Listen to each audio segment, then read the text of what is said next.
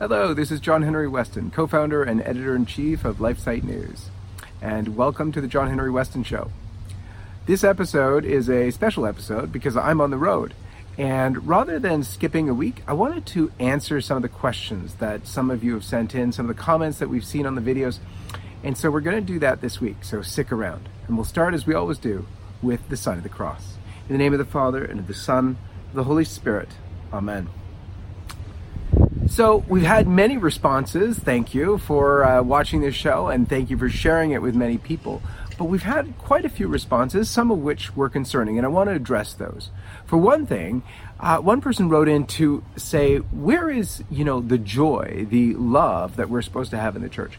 And I want to say we do have love. We should have love, and I'm sorry if in my former videos I've not demonstrated, not shown that love, not shown that joy for the faith we mean to. We mean to show the joy of the faith. We need to show the joy of the faith because it's in that joy a lot of the time that people are attracted to come to the one true Catholic faith. And so it's hard, given the situation that the church is in, to stay joyful all the time. Yet we're called to be joyful. It doesn't mean we're la di da all every five seconds, no, but generally we have a character of joy. Sometimes we feel sadness and other things, but we come back to that stable place of joy. It's not a joy in our circumstance, it's a joy in knowing that the Lord is there, that the Lord loves us, that our final destination is heaven, and that's what we're striving for. And yes, we fall. Yes, we're all sinners. And we have the great grace of the sacrament of confession, of Holy Communion offered to us daily, which I beg you to avail yourselves of. Um, and these are the things that bring us great joy.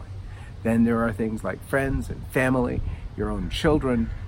And so there are lots of things to be joyful about. And yes, even in the situation of the church today, there are a lot of great Catholic heroes out there. I think first and foremost of Cardinal Burke. And I raise him because we've received and we've seen lots of complaints about Cardinal Burke, as if Cardinal Burke were an enemy of the Pope, or you know, the, uh, hating the Pope, or jealous of the Pope, and uh, that truly is laughable. If you know anything about Cardinal Burke, is that he loves the Church. He would give his life for the Church willingly, happily. He's a joyful warrior, and yes, he's been tried and troubled and had hard times and many, many difficulties, but he's a happy warrior for the truth, for the truth of Jesus Christ. And I'll give you a good example. A good example of the truth of Cardinal Burke is this. You see, many people, even before Pope Francis, disliked Cardinal Burke for all, all sorts of reasons. One, he sticks close to the church's teaching, not close, right on the line of the church's teaching on life issues, on family issues, and today that can be very difficult. And of course, especially around the issue of homosexuality, it's always very, you know, hard and difficult. People say you're a hater and a bigot and so on. Well, he's a happier warrior, happy warrior also in that sense. See, there was a parishioner, a, a member of his church when he was in La Crosse, Wisconsin, and uh, he was a gay activist. His name was Eric Hess. And Eric Hess got so fed up, uh, you know, with the teaching of the church, living his homosexual lifestyle that he decided one day to pack up his Bible, rosary, candle, and all that stuff and send it back into the church. And so he did. And lo and behold, he got a letter back from the current bishop, who then was now Cardinal Burke, Bishop Burke back then. And Bishop Burke wrote to him saying he was saddened, but that he would respect his wishes, asking to be removed, you know, from the, the list of Catholics. And um, also told him, though, you know, anytime you want to come in and talk, I'll be here for you.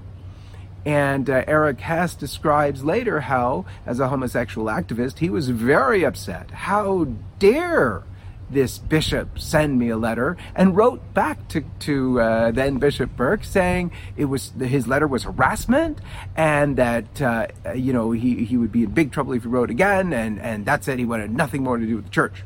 Sure enough, not being discouraged, Cardinal Burke or then Bishop Burke wrote back to say, yes, uh, he won't be contacting him again, but if any time he chooses to come back, he would accept him back with open arms.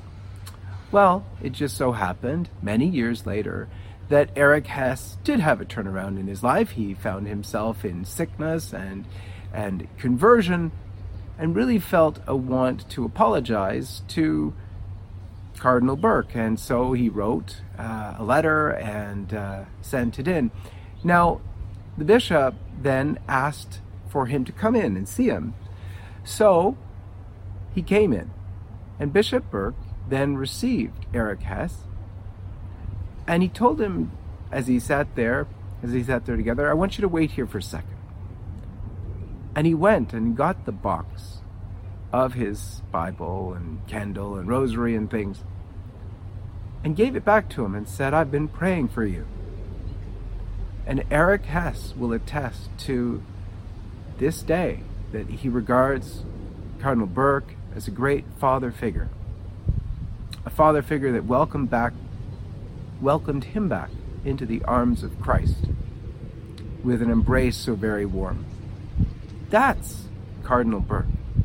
No hater, no bigot, no one lacking in joy, just someone who ultimately loves the faith and loves the church and loves the Pope.